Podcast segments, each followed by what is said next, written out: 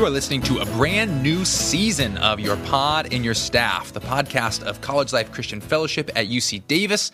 I am Peter Nittler, the college pastor of First Baptist Church in Davis, California, and our mission is to shape college-age people from all spiritual starting points into complete and equipped agents of King Jesus. And on this podcast, we want to have conversations that will accompany our Tuesday night Zoom gatherings, and we hope that they form you, encourage you, maybe even make you laugh, and that they would be a source of King Jesus guiding you through this time. And so, as you know, we are a college ministry, and you don't need to be a sophisticated sociologist to know that this particular pack of human beings, while interested in many, many wonderful things, are at least on some level, in some way, interested in dating, sex, and romance. I think most of them have thought about it once or twice. And so for the next three weeks, we are too. And you'll hear more about this as the episode goes along, but we were always planning on talking about sex, dating, and relationships this year because, frankly, we're due. We haven't done a robust exploration of the topic in like four to five years, and those plans got thwarted a little bit because of something called COVID nineteen. But we still want to do that robust, empirical, analytical, and theological conversation. We just want to do it next year, where we can hopefully be together. But these three weeks are going to be just a little bit different. We want to talk about this stuff in a little bit of a different tone and format. So instead of that analytical approach, we're going to be doing more of a narrative approach, because wisdom doesn't just come from books or sermons or statistics. Wisdom comes through living our lives and struggling through it and then looking back on it and telling those stories. And that's what we want to do. So we've asked three couples to come on the podcast and talk about their stories, and we hope in approaching it this way, we won't focus so much on the quote-unquote rules of dating, but more on the wisdom of dating. How do you know it's time to date? How do you know who to date? How do you know how to do it wisely? How do you know when to break up? How should it feel when you might be ready to get married?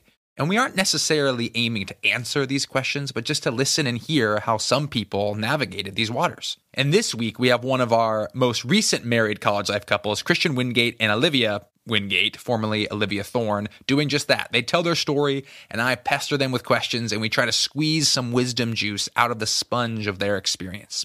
And we might not land on any clean theses, but we certainly uncovered something that seems true, that dating is hard and it is complex and it is messy and it is also really fun. And so I hope that there's some of the stuff in here that surprises you, encourages you, and I hope there's some stuff in here that just makes you think. So I loved getting to talk to Christian and Olivia about their story, and I hope it blesses you too. Enjoy the podcast. All right, everybody, welcome back. Your Pod and Your Staff is back in the new year. It is winter quarter of twenty twenty-one, and uh, actually it's not twenty twenty-one yet in real time for us. It is actually New Year's Eve when we're having this conversation, and uh, I am joined with friends on New Year's Eve, so it feels a lot like a normal New Year's Eve, and so I am here with the Wingates, the Wingates, Christian and Olivia. Hello to you, my good friends. Hello, hello. Good morning. We are venturing in this winter quarter at the beginning of it to do a kind of a bold thing. We're entering into the relationship and dating landscape. Bum, bum, bum, bum. All right. That's like the big kahuna type of conversation in a lot of circles. And so um, you guys are sort of the first take on this conversation, and uh, I'm excited about that. You are the um, sort of the most recent, actually, college life couple to be married. Is that true? Tabitha Nathan. Oh, that's right, Tabitha Nathan. Tabitha Nathan, excuse me for that blunder if you're listeners to Your Pod and Your Staff.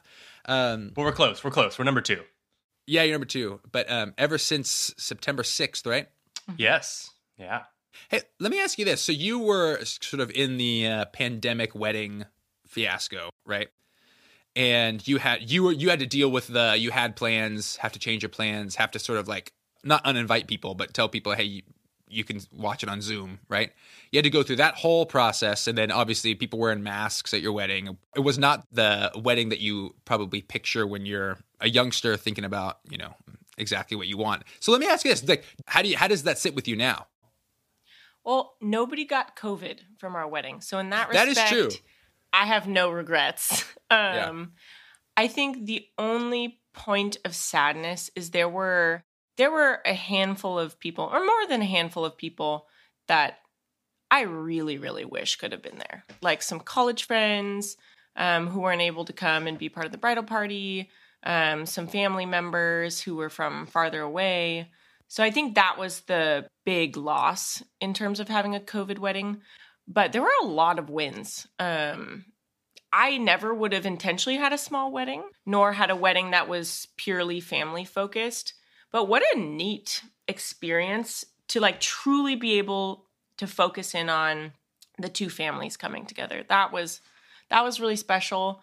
And getting to have it at our parents, my parents' home, my childhood home, had a whole other element of just really, really special. Um, that's like my arguably my favorite place in the world. And getting to have people wow. who'd never been there before get to experience it for the first time was really fun. And it gave us a lot of freedom, too, in terms of it being outside. And even though it was COVID, we could still kind of tinker around with it. Yeah, it was a...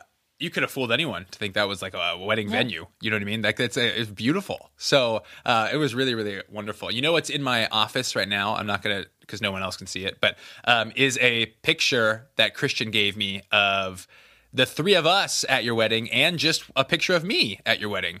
And uh, that's in my office living there now, and it's going to be a, a treasure of mine. So thank you for my little Christmas gift. It, for the listeners out there, it is the single greatest picture of Peter I think that exists. Mm-hmm. It's so good. He's beaming, looking handsome in a suit. Absolutely. Uh, the key to good pictures, by the way, is the open mouth smile. Mm. That should be on my gravestone. It's like if you want to take a good picture, just smile with your mouth open. That's a that's a good way to look joyful. But I'm really, really glad to have you guys with us and for you to be kicking off this conversation. You know, for anyone who knows anything about college life in the last decade, like you guys are sort of independently, you were sort of college life leader legends. You know, Olivia, you were a couple years ahead of Christian and um, just sort of the paramount of faithfulness and, um, and joy and sort of one of those things that as the pastor of a community like this where there's lots of turnover, Um, you know, meaning like when people graduate after four years, like you build relationships, that people graduate. It's like there's some people that you just get so used to having around that you can't really imagine it being any other way. And I think both of you, for me, it, it was that, you know, like it's just like, oh, no, the, to be in college life means to be around Christian and Olivia. And so uh, I feel grateful that you're still in Davis. You know, you're doing the young married life. You're in an apartment that's like four to eight square feet probably. Um, and bathroom right. is right next to your bed. Kind of yeah. Which we loved. Katie and I loved those days. We look back at fondly. We love our house, but like the, um, the teensy tiny apartment, packing people in, in non-COVID times, obviously, um, for like brownies or whatever it is, you know, movie nights, um, super fun. So, um, can I give a little lay of the land for how sort of, I'm seeing this little three-week project that we're on before we get jumping into our little conversation. So um, at the beginning, uh, like Stanford and I do a lot of thinking about the what the college life teaching is going to be. And we generally want – we have such a, a a hope that obviously we say all the time that we want our students to know and love the scriptures. So we spend a lot of time trying to um, do that well, trying to like build the story of the scriptures and hopefully make it interesting. But we know that like people don't generally wake up wondering, I wonder what Philippians is all about, or I wonder what Colossians is all about. That's not that you, maybe hopefully we've made it interesting so that at the end of the day when you're going to bed, you're actually like, I'm glad I know a little bit more about Philippians. But we people don't wake up wondering about that. And so we tend to want to do a little bit of like at the beginning of quarters sometimes have a little like um, three week or four week little series on like what do people actually thinking about when they wake up in the morning. And we know that that for a lot of people, maybe in particular in the college season, is dating and relationships. How do you do it? It's on people's minds. It's frustrating. It's it takes a lot of people's heart energy and mental energy. And when you get into this like, oh, I like them. Do they like me? Like it can just be all consuming, you know? And so it's it's just something that is, it's a way to pastor these people. And it's something that has captured um, hearts and attention uh, for good reason and maybe also for unhealthy reasons. But we actually, college life has done this kind of thinking a ton. This is not the first time we've done this. And uh, we actually were planning on um, doing sort of our every four year big teaching on relationships and dating. We were planning on doing it in for a fall retreat. And obviously, um, you know, plans of being in the same place changed. And so we didn't do a fall retreat, but we, you know, this is sort of like Stanford's magnum opus for college life, is like the the amount of time he put into this particular retreat and these particular questions about dating and, and sex and, and relationships. Him and Brahman actually do this retreat,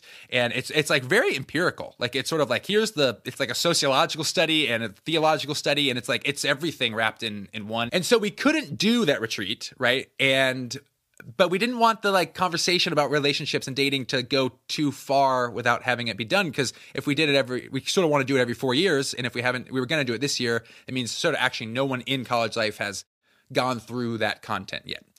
And so we kind of wanted to do a little bit of like a relationships light kind of thing, like a, a little bit of talking about this stuff, bringing it up, but um, not the full brunt of that big time teaching content, because we still want to do that whenever we can and whenever we can get back together. So what we're going to do is sort of major on people's stories, like major on the wisdom that can be gained, not from reading books necessarily or, yeah, going to hear a teaching about it, but just what, how do you, like when you go through dating and you end up getting married and you kind of walk through the ups and downs of relationship, like what do you learn? What can be passed on?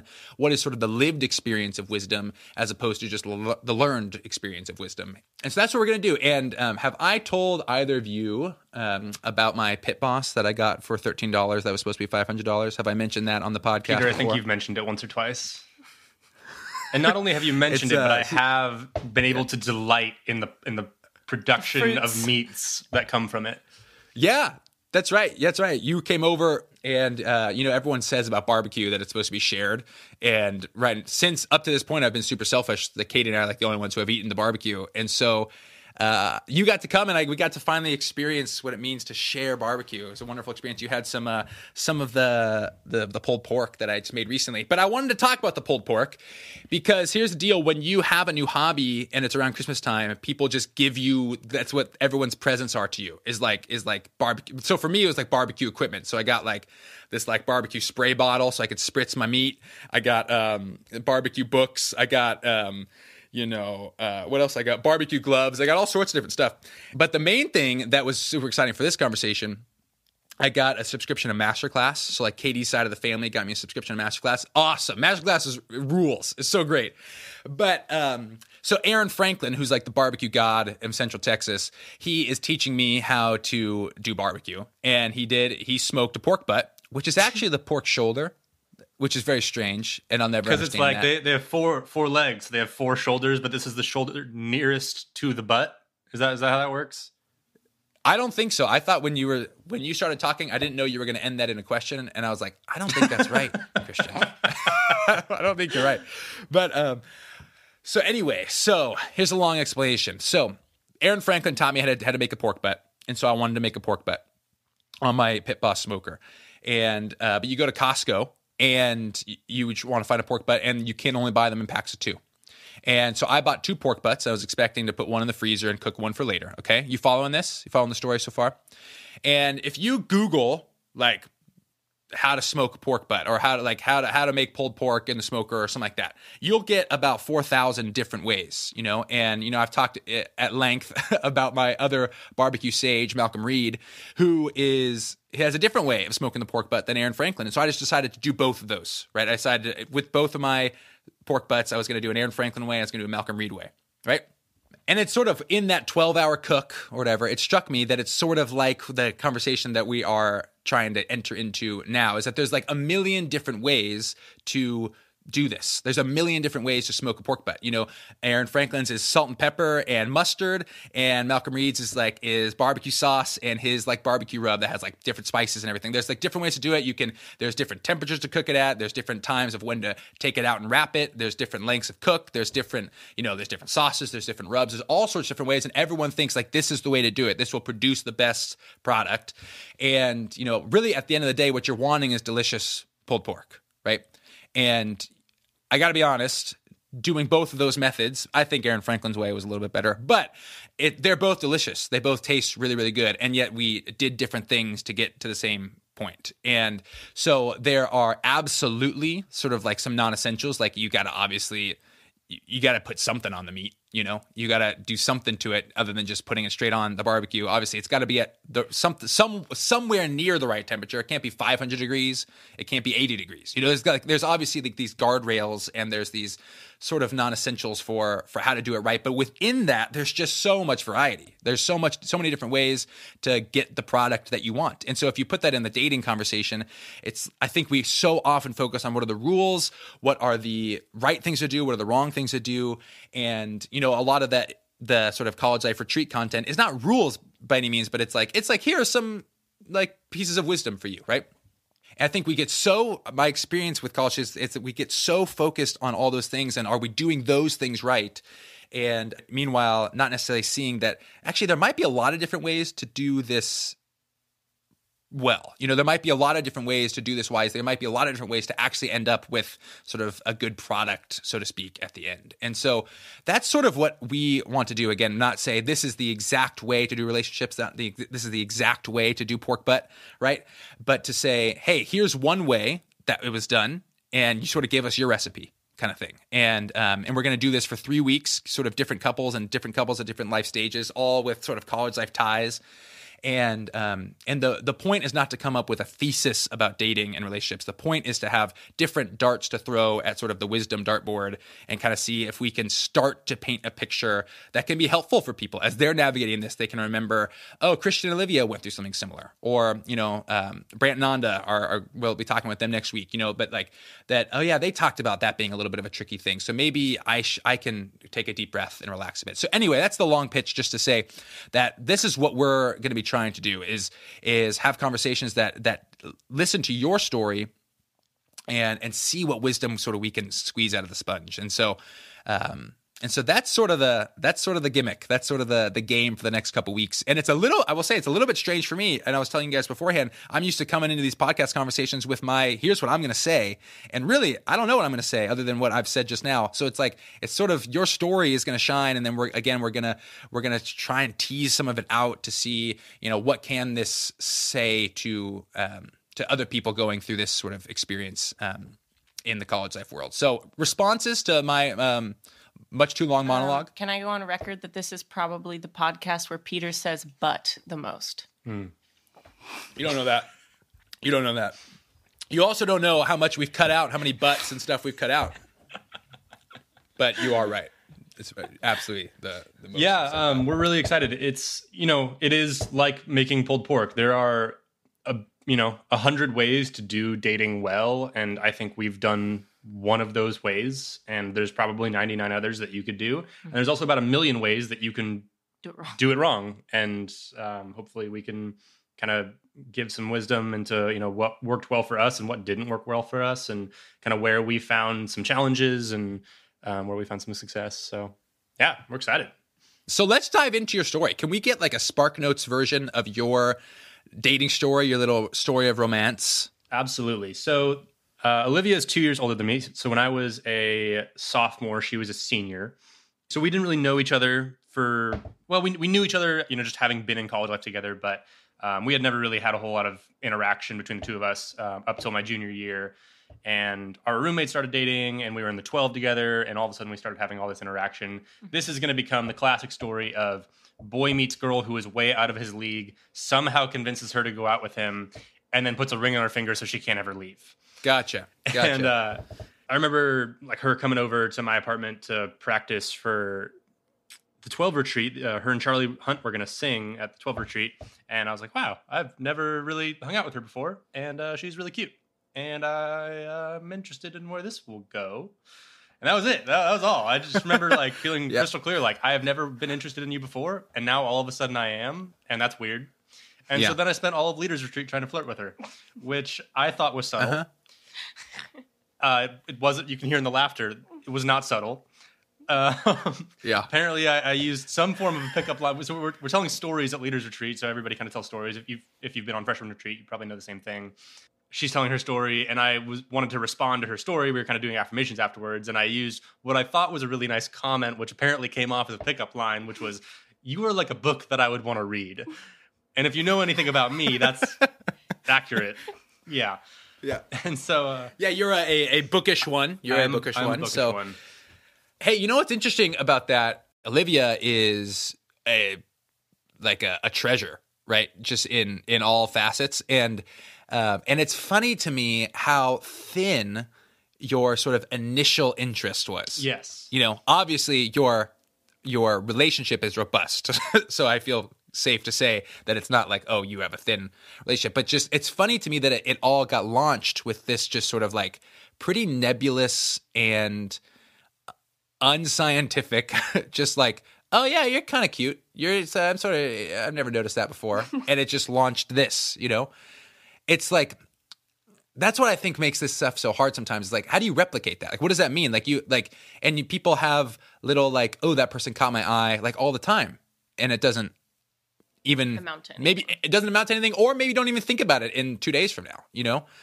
And so, what made it, what made this one stick, is just like that kind of stuff. I'm, I'm super. It's so interesting, you know. Yeah, and it's. I mean, when I say that Olivia was like out of my league, and like truly was, you know, Peter was right, like. Truly was the treasure of college life. I mean, Dan Seitz had chastised the men many times, routinely asking us, why is nobody dating Olivia? Are you all dumb? Why is nobody dating her? She's amazing. And it's like, yeah, the, the answer was yes, she is. And I don't know, all of us were like, we don't measure up. We can't, we can't, we're not in that league. She's in a league far above everybody else here. Um, how does that so, feel to hear, Olivia? It's like one of those things, like, how do you respond to that? There's nothing you can say. Know. Yeah. I think when I was a senior and really wanted to date someone, I think I would have felt vindicated of like, please, yeah. yes, I am available. Yeah. yeah, yeah. But now it's just kind of weird to think about. Which was part of your experience, right? You dealt with some of the frustrations of sort of the a- absence of dating, right? Like you, mm-hmm. you had to walk through some of that. Was there any, any, anything you could say on that? Like sort of, cause like Christian's telling us, okay, this is right before you start dating, but like you were in college life for a while, obviously, you know, before, yeah. before that happened. So was there any insight from that sort of time period? Like before we get to the dating story that, I don't know, could be useful. I think I had to learn a lot about, sounds very cliche, but just like putting your worth in people that you had crushes on. Mm-hmm. Um, I think I would repeatedly find myself having a crush on somebody and then they were not interested, and that would kind of take me for a roller coaster and have to kind of separate myself from that. Mm-hmm. Um, I think also just rel- relying on friendship a lot of like, I'm going to get to know a lot of people, not with the intention of dating them, but to like build up my ability to have, have guy friends and, um, and like, maybe this is not just not a season where I'm dating people, and that's okay. Mm-hmm. Um, and there were definitely times where it didn't feel okay and it felt super painful. And I, I really wanted to date someone. And I think especially when I graduated, I was kind of like, well, dang it. Like that was my biggest pool of people that I'll probably be around. Right. And, um, but I think some other, Bronwyn recommended to me a book. Um, I want to say it's called A Table for One. I'll have to look it up. Hmm. Um, but it was one of the most helpful books on singleness of like, don't call singleness a season. Mm-hmm. Like nobody is promised to be married. Right. Um, so don't live your life like you're living your second best life while you're waiting for somebody to come around. Like you, you still are, have permission to live a very full, joyful life. Um, and that was really helpful for me. And it was a really encouraging book. And Ben Stewart, who we'll talk about later, who has some really excellent dating podcasts um, that were recommended to us from Emily mm-hmm. Deering. Um, there's, he has a singleness episode that I also found super encouraging. Um, yeah. Yeah. You point out something that I have been feeling a little bit uncomfortable with in, in just our, our little plan here, you know, because it's like, by having the plan of having three couples, three married couples talk about dating is a little bit like, here are the people that won the race and listen to them about how to win the race, you know? And it's like, that's mm-hmm. actually, that's, I can totally see that critique, you know, that's yeah. not, that's not exactly what I'm hoping for. I'm just, I'm assuming, mm-hmm. I'm, I'm assuming that most people want to get married and sort of want to be in relationships and want to know how to navigate that world. And, um, and so it's like, okay, well, let's, let's sort of narrow our focus to that and, and try to talk about it. But I, but I'm glad you said that, because I, I don't, I don't want to communicate that singleness is bad or wrong, or if you don't make it uh, into a relationship in college life, then you've done something wrong. Like you've had a lesser experience. Like I certainly don't want to communicate that. And I, I know that just by doing this, it can be implicitly communicated. So I, I'm glad to hear that. So thanks for opening that door. So, okay, so what happened next? So you you had a little bit of interest, a little bit of uh, flirtatious. Um, you thought it was covert. She thought it was overt um, flirtatiousness. Yeah, and it was also totally unreciprocated in the beginning. Yeah. So I was I was kind of, you know, I flirted for a while and then, you know, didn't really get any any interest in return. And so I just kind of let it die. And, you know, we ended up becoming friends, though, over the course of that year on the twelve. We, we became really close. Um, we just ended up spending a lot of time together, planning Bible studies together, playing spike ball, hanging out at coffee shops. And, um, you know, eventually by spring, um, we ended up dating. And that was uh, really exciting. But the, the initial season was a little bit tricky. And I'll, I'll let Olivia touch on that a little bit. Um, we we kind of... We found that there was a big tension between, like, both of us had had all this wisdom content poured into us from podcasts, from college life, from other places. And both of us are people who, like, really like to think things through deeply and are really serious about the things that we're doing. And so we didn't approach dating flippantly, but I think we ran into some tension kind of trying to navigate those waters and putting too much weight on early. Yeah. Yeah. Yeah, what was it like? What, what was the early season like of dating? I think it was both very fun and also very heavy. Yeah. Because I think there was this expectation of you need to know if you're going to get married at the beginning. Totally. Like the whole purpose of dating somehow just went over the top of our heads of like, no, this is for f- figuring out if they're the right person. Mm-hmm. But I... I personally was so scared of leading somebody on that I felt that I needed to know exactly where the relationship was going to go in order to go forward, which is a lot of pressure to put on a very new relationship. And so I think there was this constant going back and forth between it's actually okay to put the next foot in front of the other. Mm-hmm. If you don't know where that foot is going to land, it's okay to see how things unfold. That's an okay thing to happen.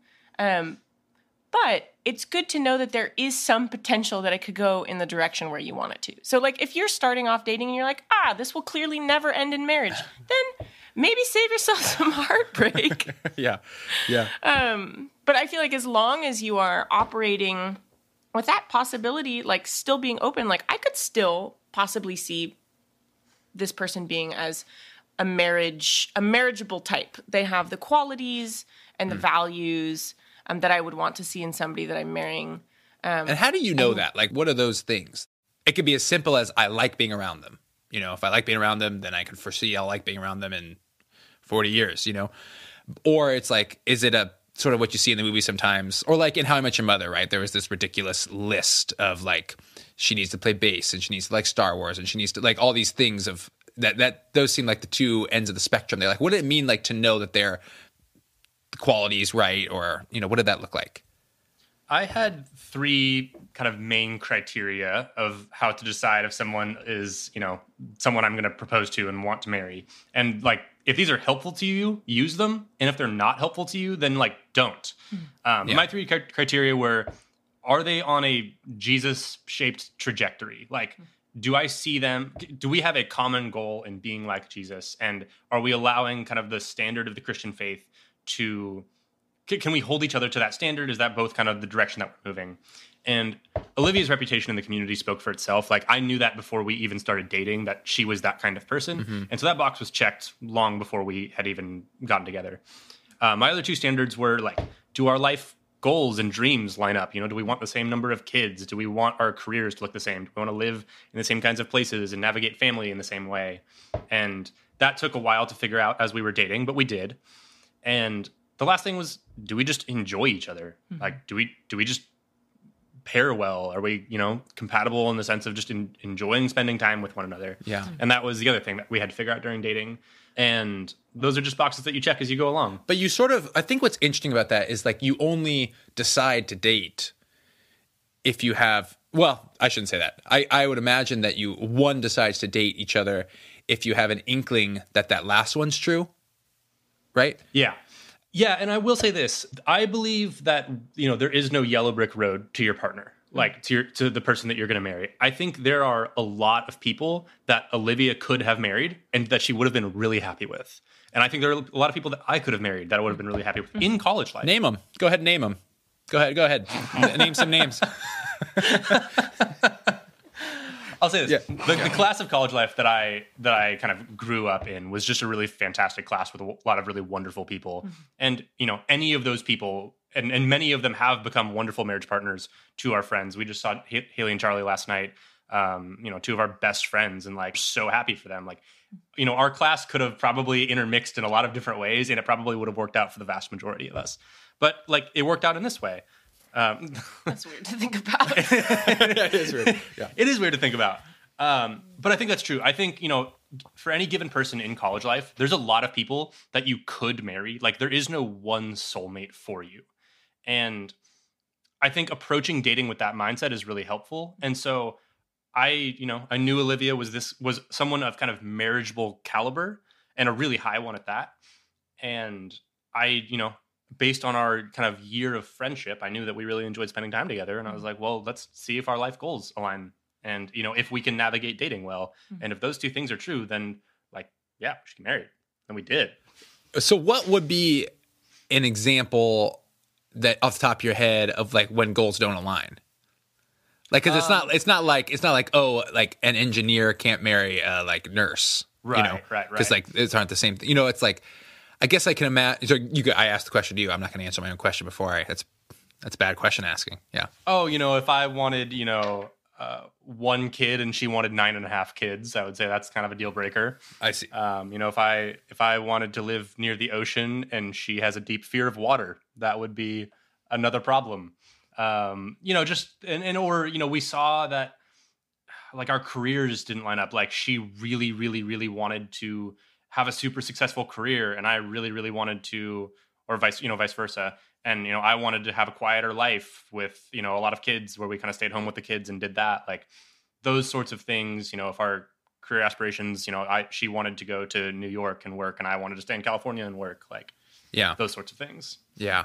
I'm, I, I fe- I'm feeling resistant to my own line of questioning. Cause it's like, I don't want to come up with rules. Right. But it's like, in my mind, just working with your taxonomy right there, it's like, okay, so like if you have a sense that this person is sort of a serious Jesus person, you know, and you could say that in a million different ways probably, but just like if you have the sense like they care about living for the king on some level, you know, uh, not perfect obviously, um, and if you enjoy spending time with them, like those are, like you said, those are definitely things that you can figure out almost without even, without dating, you can figure out in friendship.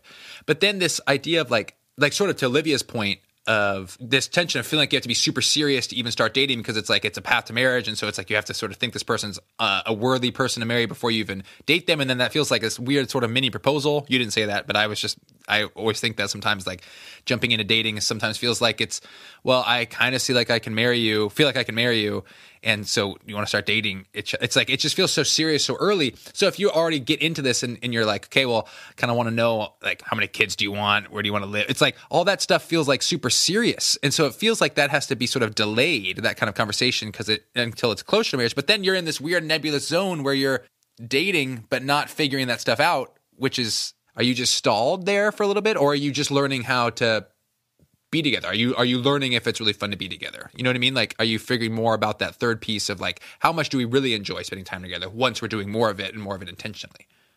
Yeah, I mean, I think you can start de- developing some rhythms of your relationship of like, what does fun look like together? Like, yeah. what are the things that, what are our shared passions? What are the ways that we enjoy serving other people together? In what capacity does like adventure and creativity, like how do those things unfold in our respective relationship? Mm-hmm. I think those are things that you can kind of build off of. And, and th- I think there's a lot of knowledge of somebody that's more of a friendship status rather than, you know, like just what are the things that make you tick? What are the, what are your quirks? And you can learn all of those things without them being, you know, cementing into some future relationship that has to happen. It's, I don't know, you're just building your, your well of knowledge of the other person. Um, and also in that you can start getting more, like, I think the way you talk about it, like you can start talking about things that are helpful to know about somebody you might be interested in pursuing a long-term relationship with. But instead of talking about it of like, what would our marriage look like? Or what would our kids be like? That puts a ton of pressure on it. Being like, hey, like, what do you picture your family life looking like? Like, what would you want your family to look like? What would you want the way that you spend time with kids to look like? So it's not necessarily that it's like, ah, these are our kids that we're going to be having. It's more like, I'm just getting to know you better, the way that you picture your life unfolding. And that helps me in turn learn about you and see if our paths are kind of going side by side. Yeah. And I'll say, like, the beginning of our relationship was pretty rocky. Like, yeah. we had a hard time navigating these questions and navigating how to do this, because mm-hmm. there's two things that we we both feel. The first is that, like, you ought to do dating well and with a lot of wisdom and with mm-hmm. and with some structure. And there's a lot of ways to do that right. Mm-hmm. And that also you should kind of do it casually, in a sense where, like, it's fun and it's there's not a lot of pressure on it. And then you can actually, like, enjoy the time that you're dating. Mm-hmm. And there's a, there's a, w- without t- putting a ton of pressure of, like, am I going to marry this person right mm-hmm. now? And so. Yeah, those seem like competing goals. They are. Th- and their intention, there's there's kind of a spectrum in their intention. There's a, there's a way to thread the needle. And so in the beginning, we, we started dating. We were together for about a, mu- about a month. Mm-hmm. And then Olivia actually called things off. And um, mm-hmm. yeah, so if we've painted this pretty picture of a straight line to marriage, that was not how it went. No, yeah. yeah. yeah. We we had a season where we were broken up for about a month and a half. Mm-hmm. And, um, you know, the, the reasons for that are myriad. But one of the, the, the biggest one is just that there was a lot of pressure, especially for Olivia, but even for myself, of, like, oh my gosh, we've been dating for three weeks. Am I going to marry this person or not? Can I see myself marrying them right now? Mm-hmm. And just, like, a really crushing weight on a on a budding relationship. And when there's that much weight on it, I mean, it's going to get snuffed out. Yeah. There's, you just can't do it. And so there was so much anxiety over what our future was going to look like. And if this relationship was going to go the distance, even though we'd been together for two weeks, mm-hmm. that w- it really couldn't survive. See, that's what I hear a lot just over the years. I feel like that I've heard that a lot from students or people. Uh, it's sort of exactly what you just said, that at any sort of given checkpoint, is this what it should be feeling like? You know, and if it's not what it should be feeling like, does that mean we should be um, breaking up? Or, but am I, I'm committed to this person more than I'm committed to just a friend. And so it's like, how much do I just stick with it? So, like, I, I'm curious to know, like, when you broke up, what would, like, and maybe this is a question for Olivia, like, what made you think, okay, I want to break up, and not, mm-hmm. um, I have to stick with it? I think something, like, I already spoke to being very scared of leading Christian on. I think from an early sense, I really cared about him just as a person. Um, and I did not want to hurt him. And I started to feel my physical attraction to him kind of outpacing um, where I could envision the relationship going, um, which was probably one place that I erred, was that I felt that I needed to know exactly where it was going in order to keep dating. Um, but so for me, that felt super uncomfortable and maybe yeah. disingenuous. Is that a word? It's a word. um, that I, I needed to have both of those things be in alignment yeah. with one another. My attraction needed to also match kind of my emotional side of the relationship and how far I could see it going. I don't know if that's making any sense. Yeah. Um, and so I had to take some time to just kind of evaluate and get perspective of, am I just being driven by physical attraction? Like, am, am I wearing rosy-colored glasses uh, because I just think he's so cute and we have so much fun together? And I would not change that time that I had to be apart. I think one of the reasons was is it was a time where I really got to see Christian's character apart from our relationship. Um, he could have been super angry mm-hmm. and hurt and um, treat me very differently during that time. Um, but he continued to be kind and friendly, and I still felt a lot of respect from him. Like, the way that he viewed me did not change just because we were not dating. I wasn't being punished. Yeah. yeah. And so I felt that, for me, that was super helpful to really see that he's not just putting on a facade because he's trying, he has an end goal with our relationship. This is just who he is. Um, so mm-hmm. I'm not saying that everybody should break up mm-hmm. to see. don't do, don't do that. How the other person treats them. But um, for me, it was some of the validation I needed of, I'm not just pursuing this out of a pursuit of chemistry and the electricity in our relationship. It's because I, I see character um, that is worth pursuing. So, and I will add to that, like, yeah, don't don't go break up if you're dating someone just to see what happens. That that's a that's that's a bad idea. Don't do that. Like, we're we are very happy with our story and we're very you know proud of it, and mm-hmm. that time was important for us. But we did err too much on the side of like taking things way too seriously at the beginning, yeah. for sure, and it caused us a lot of pain as a result. Mm. And I think you know. I don't want to say like don't care and just be flippant about date who you're dating and how you're dating, but like there is an element of just dating because you're getting to know someone and don't need to know if you're going to get married yet. Like, I think one of the, the worst things about the word dating is that it gets used to describe people who are both like just going on a couple of dates and just getting to know each other, mm. and for people who are in a very serious committed relationship that they mm-hmm. are also dating, mm-hmm. and that's bad. Because mm-hmm. we should use mm-hmm. like those as separate, those are separate concepts. Mm-hmm. And so when we talk about dating, like you should date, like you should go on dates with people to see if they are the kind of person that you would want to marry. And that takes a long time. And so like go on some dates. And if you don't know right away, like that's okay. If you don't know for a couple of months, if you don't know for six months, if you don't know for a year, like that's all right. You know, as time goes on, you should have a sense of where this, you know, might be going. But mm. in the beginning, you don't have to know. It's mm. okay. Mm. And we need to change. We need to change the word because, you yeah. know, sometimes people are like, oh, well, we're dating now. Like, I have to know, you know, what, where this is going. You, you don't. But at the same time, I guess listening to you talk, Olivia, it's like you're um, you are someone just with with sort of remarkable character. And so on one level, you know, if you're looking sort of with hindsight, it's like, were you gonna were you going to be interested in somebody who had just like crummy character? You know, like was sem- was anyone who was just like a big time tool like gonna catch your eye and, get, and get, like capture your heart? You know, like, and and I don't know if that's a fair question because it's like, how do you know? But I think the idea that that you said, like, is is your attraction to him just the thing that's guiding your thoughts and your like the pacing? And I kind of think like.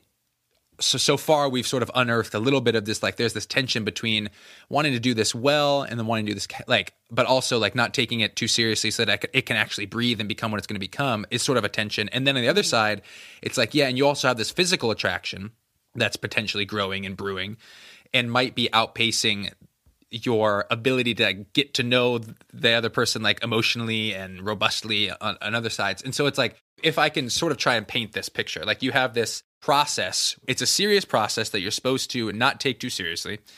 And there's going to be this thing that's going to potentially be clouding your judgment, which is just your physical attraction to the person, you know, which all that just sounds like a mess. Like all that sounds like, how are you ever supposed to know that this is good or right? And not like, how are you ever supposed to know that I'm not just blinded by my attraction? Like, how are you supposed to know that what I'm seeing, I can trust? And the the excitement that I'm feeling, I can trust. And the excitement that I'm feeling is something that can actually is a foundation for a longer term committed relationship. Like, because it's so important, you want to take it seriously. But because it needs time to organically grow into an actual relationship, you know, not just a set of rules, you need to like not take it too seriously. But again, all the while your um, wisdom apparatus might be compromised because of like, not because physical attraction means nothing, but because it's it can speak a little bit too strongly and too loudly, whereas like there might be other more important things that need to speak loudly too. So it's like what all again, all that seems like it's a it's a, a strange road to navigate. Your compass is a little bit off. And so how do you navigate it with any confidence? You know, like, and do you do you feel like you did, you know? Yeah. Um I think something that was super helpful for ever even deciding. I mean, I think I spent most of the year when we were on the twelve getting to know each other, just waffling back and forth between, ah, he's cute, he's interested, ah, oh, he's so much younger than me, is that even okay? I mean, I'm kind of attracted, do we date? Um, but during that whole time, I was actually getting to see how he was interacting on a leadership team. I was in a in a group setting most of that time, getting to watch how he's interacting with other people. Um, and I think that was actually huge and yeah. super like an, the antidote to the rosy colored glasses, because it's not just how is he towards me, because it's really easy to act super nice and um, a certain way when you're interested in somebody, but does that does that map onto the people in the their sphere? Are they are they still kind and caring and respectful and thoughtful of other people? Are they others focused? Mm-hmm. Isn't this unbelievable? So, because I totally agree with what you're saying. What if, if I can hear what you're saying, you are sort of communicating that what you were able to see in Christian, almost when he wasn't directly with you, yeah. was telling you a story about him that felt reliable. And um, so, again, mm-hmm. let me add some more complexity to this to this picture that we're painting. Is that obviously you start to like date somebody in in the in the way that you're describing, Christian, of like go on dates to see if there's someone I want to date more seriously, right? And so obviously you're going to be spending more time together one-on-one in that scenario, uh, presumably. And that time is supposed to tell you, is this person a, a quality character? And yet if you're so attra- attracted to them that you might be overlooking some things, but you might not be able to trust it. So I'm going to watch them in group settings deal with this stuff. So it's like the process of getting to know if there's someone that you want to date is sort of a one-on-one thing. And yet you have to be taking in the data from all this peripheral stuff. It's almost like, okay, well, we're going to get, we're going to like spend some more time together to see if we are compatible, see if we're, if this can go anywhere, but actually this isn't that trustworthy. So actually I need to also see you in groups so, so I can actually figure out if what I'm seeing in one-on-one maps out. Because like you said, it's like, yeah, it's it's actually not that hard to be pretty awesome to someone for a really short amount of time. Like in a dating relationship, it's not actually that hard probably to like just be really considerate, you know, pull open the the door for someone, buy their coffee, you know, it's like a five dollar thing and it sounds, you make it, you're like a, a hero, you know? Um, so then you have to watch what they're doing outside of that one-on-one time. And, and now we're, I think, I, in talking with you guys, I'm realizing, yeah, this is why it feels so complicated, because there's, you go in this one direction of like, oh yeah, just just spend some time together casually, see if it see if it works, see if it fits. And it's like, actually, you know, you might also want to see what they're like in groups, because you know that's where you get to see a little bit more of their person personality. But then if you can't totally know them in a group because you need to know them a little more intimately. So anyway, it's just like kind of always going back and forth. Does that feel accurate to your sense of your story? Yeah, and I'll say there there was. Kind of one more thing to add to kind of our early dating stage, um, and then maybe we can move on, which was the it, there's the big question of when do you bring all the skeletons out of the closet? Like, yeah. when do you share all of your like deep, dark secrets and the things that you're not very comfortable about with your own self? Mm-hmm. And at, like at what stage in the relationship is the relationship ready for that to be shared? Because mm-hmm. they need to be shared before you move on and you get married. Like mm-hmm. they, they have to. Yeah. At the same time, if you share them right off the date, uh, you know, on the first date, I, I don't suggest that. Yeah. It might work for some people. I don't suggest it. Yeah. And so we had done that really early on. You know, kind of our one of our errors of of kind of taking things really seriously in the beginning was airing all that out really early on. That put a lot of pressure on the relationship. And now it was like, okay, we've been dating for like a month, mm-hmm. you know, two months. And now all of a sudden I have all this overwhelming information about your trauma and, you know, the things that you have been dealing with all your life. Mm-hmm. Do I want to proceed towards marriage with you? And it's like, wow, that's a lot to that's a lot for a relationship to carry. Mm-hmm. Yeah. And I don't have an answer on when the right time is to share that. Like, mm-hmm. I don't think there is a clear answer. Um, other than that, it needs to be before you get engaged mm-hmm. and after you start dating. And sometime in that space, like, the, you know, those conversations need to be had. But I think every relationship is going to look a little bit different in that regard. Um, if you do it too soon, like, you're going to, you know, crush the relationship. And if you do it too late, you're not going to give the other person a fair opportunity to evaluate you. Mm-hmm. Um, but I will say, like, one of the steps that – one of the transitions for us between going from, like, okay, we're just kind of testing the waters to see if we want to move forward to, like, okay, we are actually, like, in a serious relationship and headed towards marriage mm-hmm. was, like, kind of the day – and it wasn't, you know, it wasn't one day, but it was kind of the this the span of time where we started to see each other's, you know, traumas and skeletons in the closet, these stories that we were kind of a part of that were, you know, kind of dark and not so not so fun. Um, we started to see them not as potential red flags mm. and things that would keep us from, like, marrying them, in, but instead is like, okay, this is a part of you and mm-hmm. I want to walk alongside you in it. Mm-hmm. Like, I see this, this, you know, red flag, skeleton, whatever it is, and I want to walk with you in this now. I am making that choice to walk with you. Mm. Um, and I think that was like the big transition from us kind of going to from early dating to like, no, okay, we're, this is pretty serious. And that happened probably about nine months in for us.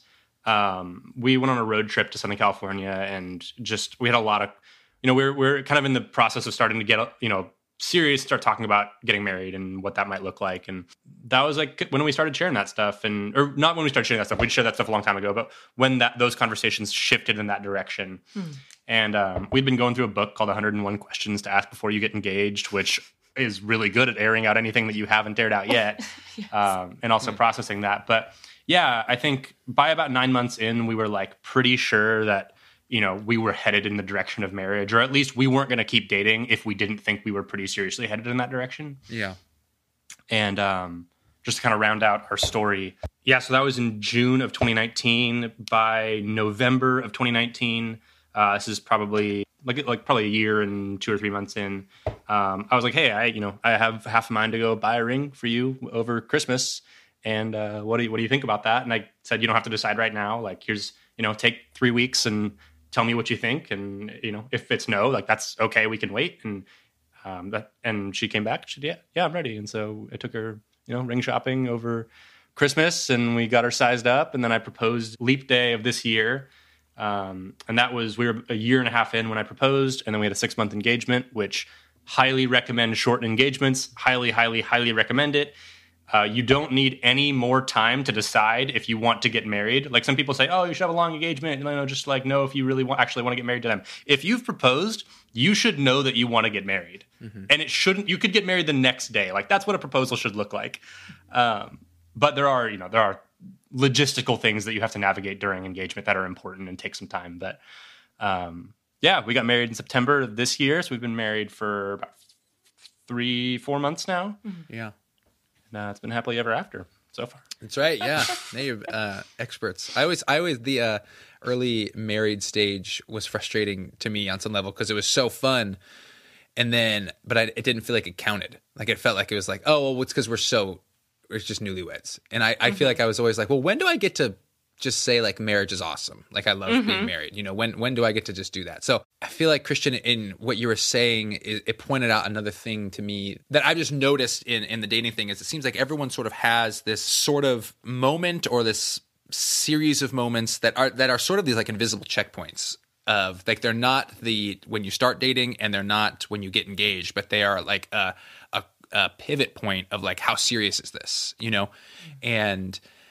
And I'm just endlessly fascinated in the ambiguity of that, because it's like, well, what are you what are you doing from the moment you start dating to that ambiguous pivot point? And then what are you doing from that pivot point to when you get engaged? I'm always just curious, like, what does it feel like to say yes to that sort of invisible checkpoint? To be like, at this point in time, we're either going to pivot towards getting married or we're going to pivot towards probably breaking up, you know, which again feels like a mini proposal, doesn't it? And so it's just weird. It's just like what it's it's not it doesn't have the severity of like a ring and a promise, but it's more than just, hey, we're going on another date. So did you like conceive of that as a real as a real pivot point, or did it just sort of naturally happen? Um, like I feel like I've heard couples talk about, oh yeah, we had a conversation about like, is this really going somewhere? And so I wonder if it's just like, hey, we've been doing the casual but serious thing for a while, and I wonder if it's like, hey, I want you to know I'm ready to sort of drop the casual, you know, like at some point. Well, to just totally obliterate the narrative of just like this linear relationship yeah. again, Christian was pretty much always, even you can see it from the beginning. He was interested. I wasn't really quite sure in the beginning. Um, I think I was always temporally in the relationship, just a little bit behind him yeah. in terms of um, knowing where it was going, how sure I felt.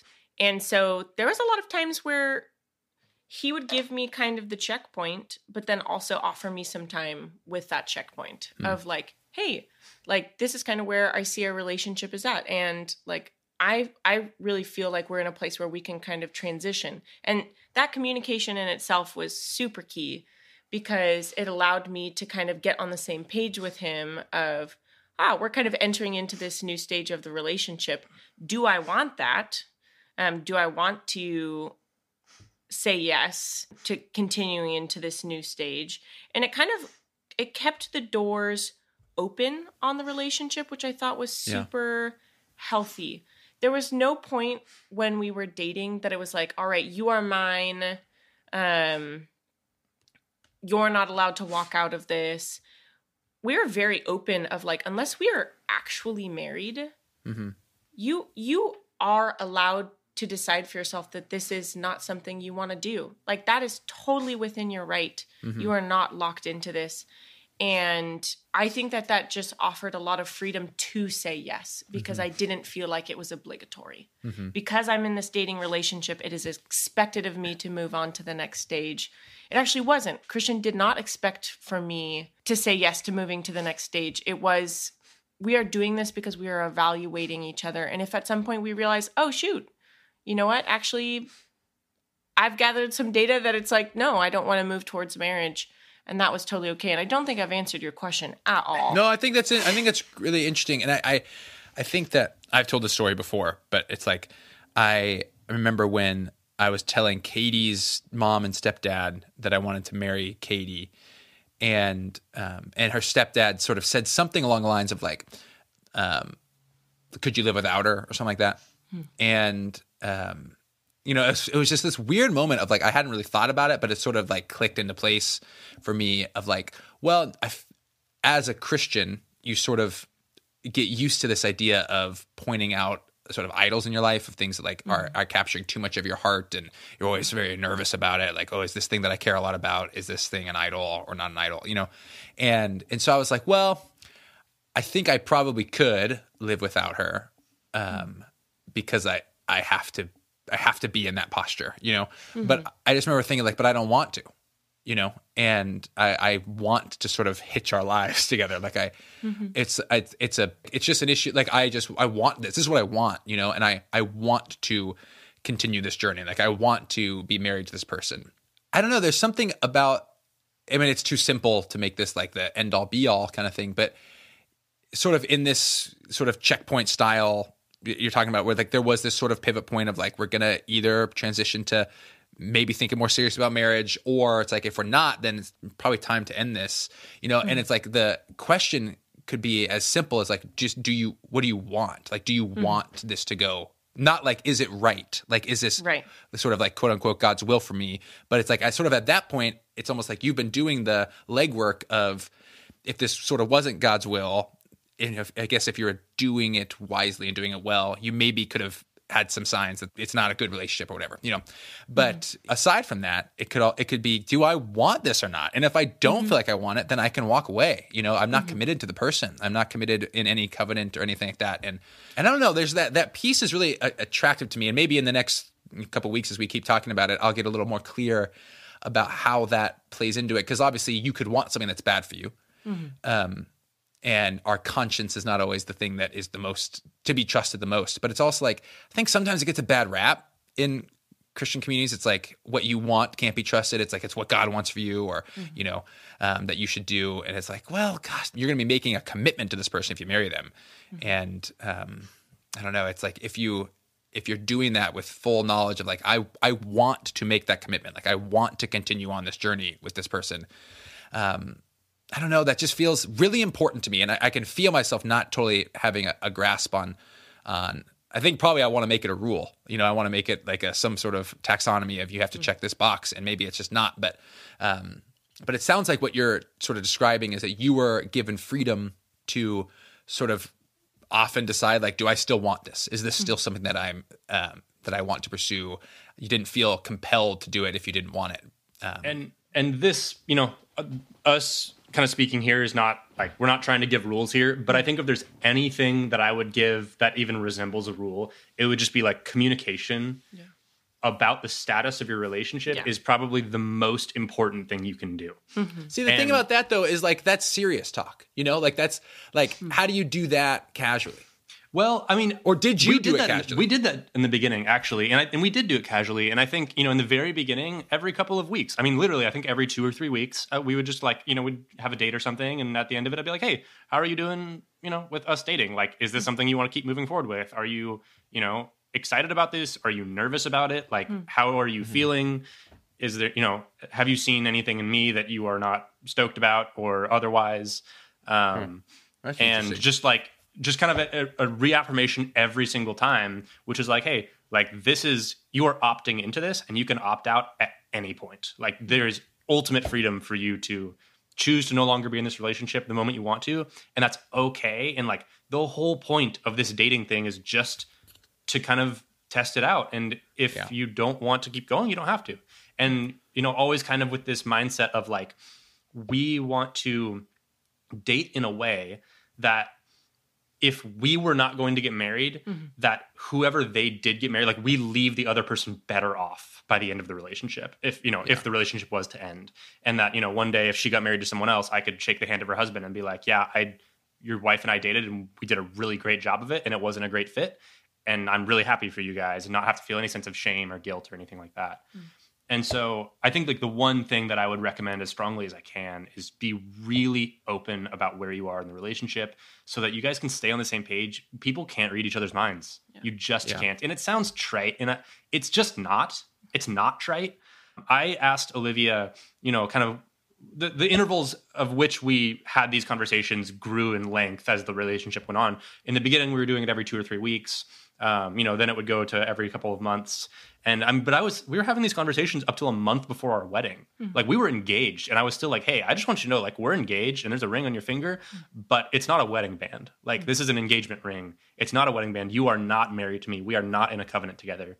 And like, do you still feel comfortable? And is this something you want to move forward with? And, you know, the answer was clearly yes. Mm-hmm. Um, but that was really helpful because I, you know, like Olivia said, like I was a, always a little bit ahead in the relationship, at least for, for a while mm-hmm. um, in the yeah. beginning. And that was always really helpful for me to know that, okay, I need to kind of pull back a little bit and know that I am a little farther ahead and that's okay. Mm-hmm. And I need to kind of give some time for Olivia to catch up. And so, yeah, when we were kind of getting serious at nine or so months, that helped me to know, well, we still need some time. Mm-hmm. Like she's not ready to jump into marriage yet. And I wasn't either. Mm-hmm. Um, but we still need some time to kind of work through this. And yeah, those conversations all the way along. And they don't have to be long, deep, heavy conversations. They just have to be, where do you see where this is going? Mm-hmm. And, you know, are you excited about it? Mm-hmm. Um, and just a reaffirmation of, you know, it, it is okay for you to say no and put, put this on hold. Yeah, I don't know if, if it's been just because I've been married for longer than I dated, but it's like, that sounds, the insecurity of that sounds awful to me. Mm-hmm. Now, like like the security of marriage, of being like, this is no longer a conversation. Yeah. Right. Like we're not we're not having a conversation. Do you want this or not? It's just an assumption. And coming out of my mouth, it almost sounds like, well, that sounds like prison. You know, like you're not able to think for yourself. But on the other hand, it's like, no, no, no, no. It's just ultimate freedom. Yeah. You know, because um, it's no longer a, I'm not Question. wasting any mental energy mm-hmm. on do I want this or not? Because it yeah. doesn't matter, mm-hmm. you know. Um, and and I do. You know, I think we do continue to both want, obviously, to be married, um, and uh, and it's a joy to be so. But gosh, that's another thing. It's just the built-in insecurity of consistently and constantly having to evaluate. Mm-hmm. It just sounds exhausting. I feel, I feel. All, all I'm saying is that I feel for your, the the dating world. Looking back on it from marriage now, it just seems really hard um, to navigate. I think- I think the counterpoint to that insecurity was Christian leading the relationship forward really well. Mm-hmm. I wasn't unsure of where he wanted the relationship to go. He was always sure. super clear about it. Um, so even though we were having these open discussions of we are allowed to choose not to go forward, I felt him constantly leading the relationship forward mm-hmm. and thinking ahead. Um, and so there was never a doubt of where he wanted it to go. Yeah. Yeah. Hey, I, we got we could talk for a million yes. hours, yeah. um, but so we should, we should wrap up. But just as you said that, I was like, you know, I wonder if like, if I was listening to this and, um, you know, I was having some of the, the questions that, you know, I'm imagining people are having, it's like, I wonder if I would I would be wondering, well, what what level of dissatisfaction or what level of not having fun anymore in the relationship or what level of, oh, things are getting a little tense or what level of a fight is the level at which I say, I don't think I want this anymore. Hmm. You know, because like there's probably not a – it's not like every single day you are equally committed to the idea when you're dating of like, I absolutely want to marry each other. Mm-hmm. You know, like I'm I'm sure that there was some waxing and waning, you know, of like, and even if it was teensy tiny, even if it was teensy tiny little like, um, of little um, peaks and valleys. But it's like, if someone is, maybe they're dating someone and it's like, they just have had a tough season or they have gotten in a few more little quarrels, you know, or I don't know, there's just some frustration. And if you don't have an, like, a, not necessarily an answer, if you haven't thought about it, we don't have to make something up, you know, but it's like, I just think that's hard too, you know, of like, of if you're not committed to each other and you are able to leave, how do you know when you're supposed to? Like, how do you, what level of, what level of relational unfittedness, like, how do you know? You know what I mean? And I will say, I think I feel particularly ill-equipped to answer that because I, I never thought about breaking up with Katie. You know, I just, I never, and it was never a should we, should we not break up conversation. We did break up. That was Katie. Thank you, Katie. That was what a what a chapter. but, um, but but I never really thought about it, and I feel a little bit like irresponsible hmm. in that. There's sort of like, was I blind? You know, was I just like, was I never? Was there never going to be anything that told me I was going to not? That wasn't right, you know? And so maybe that's a little bit of a question. Do you have any sense of like, once you got to like that pivot point? So like you weren't engaged yet. Um, the the conversation was, hey, you know, I'm kind of thinking about getting married, you know, what, how are you feeling about that? Here's some time to respond. Like in that time where you were thinking about it, was, what was the evaluating process like? Like I'm actually evaluating, yeah, can I deal with this? Can I deal with that? That and, or what would have been something, the deal breaker? Like what would have been the thing? It's like, actually, I, I, I don't think I want to deal with that for the rest of my life kind of thing. I, I don't think we are particularly well equipped to answer that either. I mean, frankly, aside from the fact that we did break up for a month in the very beginning, um, we had a really remarkably wonderful relationship and still do. Um, you know, we really have, haven't ever had a fight to speak of and, you know, have been really happy. All we had a lot of external pressure in our relationship. Mm-hmm. Um, we had some other friendships that were challenging. We had the first couple months that we were dating, her childhood home almost burned down in fires.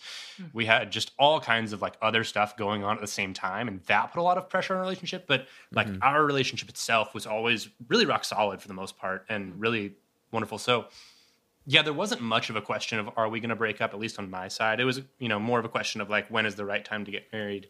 And, you know, where, where are we in the relationship right now? But yeah, that wasn't so much a consideration. I guess the only thing that I would say is like, it's not about one fight necessarily, and it's not about, you know, one, even one season. But when you're dating, you're collecting a large pool of data, and you want to see the slope of that data be headed like towards marriage and towards Jesus. Like you want to see the character of that person heading towards Jesus, mm-hmm. and you want to see, you know, the the slope of the data, um, you know, if you're going to fit it with a trend line, heading towards marriage. Mm-hmm. And like you're going to spend your life with this person in the service of God together. Mm-hmm. And so if, you know, you are collecting data as you go along, let's say you've been together for six months and like things have been kind of rough, like evaluate the data, you know, does it, is it starting to slope downwards? And do you like, can you really see yourself doing this for a lifetime? Like, is this the kind of life with this person that you want to lead for a lifetime? And, you know, if it's starting to look like maybe not, then yeah, I think that's maybe the point where you'd want to consider breaking up. But outside of that, I mean, I don't have a whole lot of wisdom to share in that area. I do. Yeah, um, go for it. Me being the slower one in the relationship and maybe a pseudo junior psychologist, I felt like I was yeah. just constantly analyzing everything of, um, you know, has he um, dealt with this experience from his past, and um, has there been enough growth there? And um, and I think the things that were super helpful for me, like in in knowing with the stories that were going to be a long time to know kind of what the ending was for him of, you know, dealing with things from his past where, you know, in, in the arc of dating, I, I probably wouldn't see kind of the culmination of that. Does he have the ability to self-reflect? Has he had mm. time to be, is he self-skeptical? Like, does he just believe that he's doing everything perfect and the right way all the time? Is he able to look inside and be like, ah, there, there's things that I'm working on. I, I think that ability to, almost like an intrinsic motivation to be growing on his mm-hmm. own, irrespective of me, that he was working through his own stuff, yeah. um, I think was super important for me to know that going into marriage, we weren't going to be responsible for each other's growth. Like, it wasn't going to be because I was constantly pushing him to grow. Like, he had that motivation internally. And if there were things that we saw in each other that weren't perfect and that probably were su- pretty challenging, that there was something within us that recognized that, that that is super yeah. challenging, and in a willingness to to work on that um, within the relationship. Yeah. Yeah, that's interesting. I think we got to wrap up the yeah. the conversation, and um, I really do feel like I could we could talk about it for hours. And uh, I'm hoping that in some of the questions that we've posed, that just in talking with more people in the next few weeks, and maybe people talking about it with each other, like they, we start to gain some wisdom and uh, or gains a little a little clarity. And again, I just want to reiterate the burden on you guys, Christian Livia, was was again not to come up with, you know, here's how to date. You know, it's just mm-hmm. to share your experience and then see like what can we. What can we learn about sort of dating at large based on your experience, or just like learn from from how you've done it? So thank you for opening yourself up. I know it's not always easy to go back and bring more people into something that was a um, that was your sort of your story. So thank you for doing that. And now, um, as you know, we we tend to like the end the, to end the podcast with um, something we like to call Quarantine Corner. And uh, we'll do it fast because we've been going long. Um, but Quarantine Corner is a delightful thing that we do, and we give people, we give all the listeners who are who are hoping for it just a little bit of something to do uh, over quarantine. Uh, it's going to be hard to find things to do, uh, especially now. Things are not looking all, all the best, so we have to be inside all the more. And so I'm going to go first for my Quarantine Corner. And Quarantine Corner this week, it's uh, a show that actually um, Corey Halfley from F B C told me to watch, and it's Uh, it's unbelievable. Okay, it's called, uh, I, I, and I'm not the first person that said this. You've probably heard it before, but you, if you haven't seen it yet, you got to watch it. It's called Ted Lasso. Have you seen it yet? Oh my! It is unbelievable. It's inappropriate, so that just needs to be. It's, it's bad. There's bad words and there's some bad things they talk about, right? But it's almost. I think it's almost better that it's inappropriate because the character of Ted Lasso is so fundamentally good. And yet he exists in this sort of like nasty world, and yet he's so fundamentally. I actually, I he's like, a, I want to be him. He's like, he's like the best version of me. I just like, I am inspired by him. He is so kind. People are mean to him, and he just sort of like turns the other cheek. And he he he takes their sort of evil and he turns it into good. He's like unbelievable, and it's so funny. And it was a it was a digital short a long time ago. And it's about this like football coach from Kansas who goes overseas to, to coach a like Premier League soccer team, and he has no idea how to coach soccer, never played soccer, never coached soccer. And in the digital short, he was kind of a fool, like a bumbling fool. But in the show, he's just this like heart of gold, um, uh, sort of he's just going to win you over with kindness. And it is so good. It's on Apple Plus. You get the first two episodes free, and then you have a seven-day free trial after that. And so you can pound it out. If I shouldn't be encouraging binging, but you can pound it out. And um, it's so good. It's so, so good. Again, if you can handle a, a few uh, bad words. So anyway, uh, Ted Lasso, I, I recommend it very highly. Wow. Very good. Yeah. My eyes were opened. I've never even heard of this. Yeah. Yeah. You gotta, you gotta do it. You gotta jump in. Yeah. For our Quarantine Corner, um, in the same vein of good television, we have been watching Studio Ghibli films. If you've ever heard of the movie Spirited Away, it won quite a few awards. Um, he's a Japanese director? Yeah, uh, Hayao Miyazaki yeah. owns an animation studio called Studio Ghibli. Mm-hmm. And uh, they make these just really wonderful animated films. And they're like, they're not anime, but they're animated. Mm-hmm. And they're kind of in the same vein of Disney, but like better. I, I'm just going to say it, they're better. And uh, a lot of people like Disney, Christian. A lot of people like Disney. I know, You're and I'm just not one of those people. It's a hot take. Yeah. Um, yeah. But they're really wonderful. They he just kind of like it's a little bit like Lord, Lord of the Rings. If you've ever read Lord of the Rings, where like Tolkien just kind of drops you into the middle of the story and doesn't explain a lot of what's going on, and just kind of expects you to go with it. And uh-huh. just you're just entering a world that you is kind of is foreign and unfamiliar, and there's just a story happening, and you get picked up into the story. And that's what happens in these Studio Ghibli films. And so, um, yeah, go watch Spirited Away or Castle in the Sky or Howl's Moving Castle or, or Kiki's Delivery Service or Ponyo. Ponyo. um, they're all on H B O Max. and you can get a free trial of that or whatever, but they're fantastic. Highly recommend. They're super lighthearted and mm-hmm. fun and just like so good for twenty twenty. I think when the burden of COVID and being indoors and all the good things being ripped away from your life like a Band-Aid, it reminds you of the goodness and the beauty still in the world. That's legit. So I and I think Ted Lasso does the same. Mm-hmm. So we are offering some wholehearted content. I'm imagining that um, in your cartoons there are fewer F-bombs, and uh, I I wanted to drop. I wanted to just say cartoons just to see what your face looked like when I said cartoons. But um, that's great. I love it. I, I'm all about that. Thank you for for sharing that, and thank you again for for your time on the pod. Mm-hmm. Love you both. Thanks, Peter. Bye, Peter. All right, well, that's it for the first episode of the season and this little three-week romance story series. Thank you to Christian and Olivia, the Wingates, for opening up your lives to us. You know, it's really exciting to me to think that someone someday might be better equipped to date more wisely because of something that they heard you say today. And before we go, I wanted to give a brief production note that we actually have a new editor for our little show, Praise God. His name is Mike Loretto, and he was actually the worship pastor at the church which I grew up in. And actually, the first time I ever saw him, he was leading worship, and he led a song by Shane and Shane called Yearn, which I just absolutely adored. And since then, I've just been a fan. And so I put out a Facebook call, and I was super excited to learn that right now he's doing some freelance editing work, and he would love to be a part of the show. And so thank you, Mike, for lending us your editing prowess, and it just means so much to me that you're willing to jump in with us in this project. And the last thing I'll say for now about Mike is that he's doing this editing thing, but he's also working right now as a spiritual coach. And if that is interesting to you, you just have a sense that you want to talk with someone else, maybe a third party, about just your spiritual journey, or anyone you know might be interested, please check out his website, mike loretto coaching dot com. It'll tell you everything you need to know. And I can attest that just in the times him and I have been talking about this podcast, I tend to leave those conversations seen, heard, known, and put at ease. So he is a great guy, and I encourage you to check him out.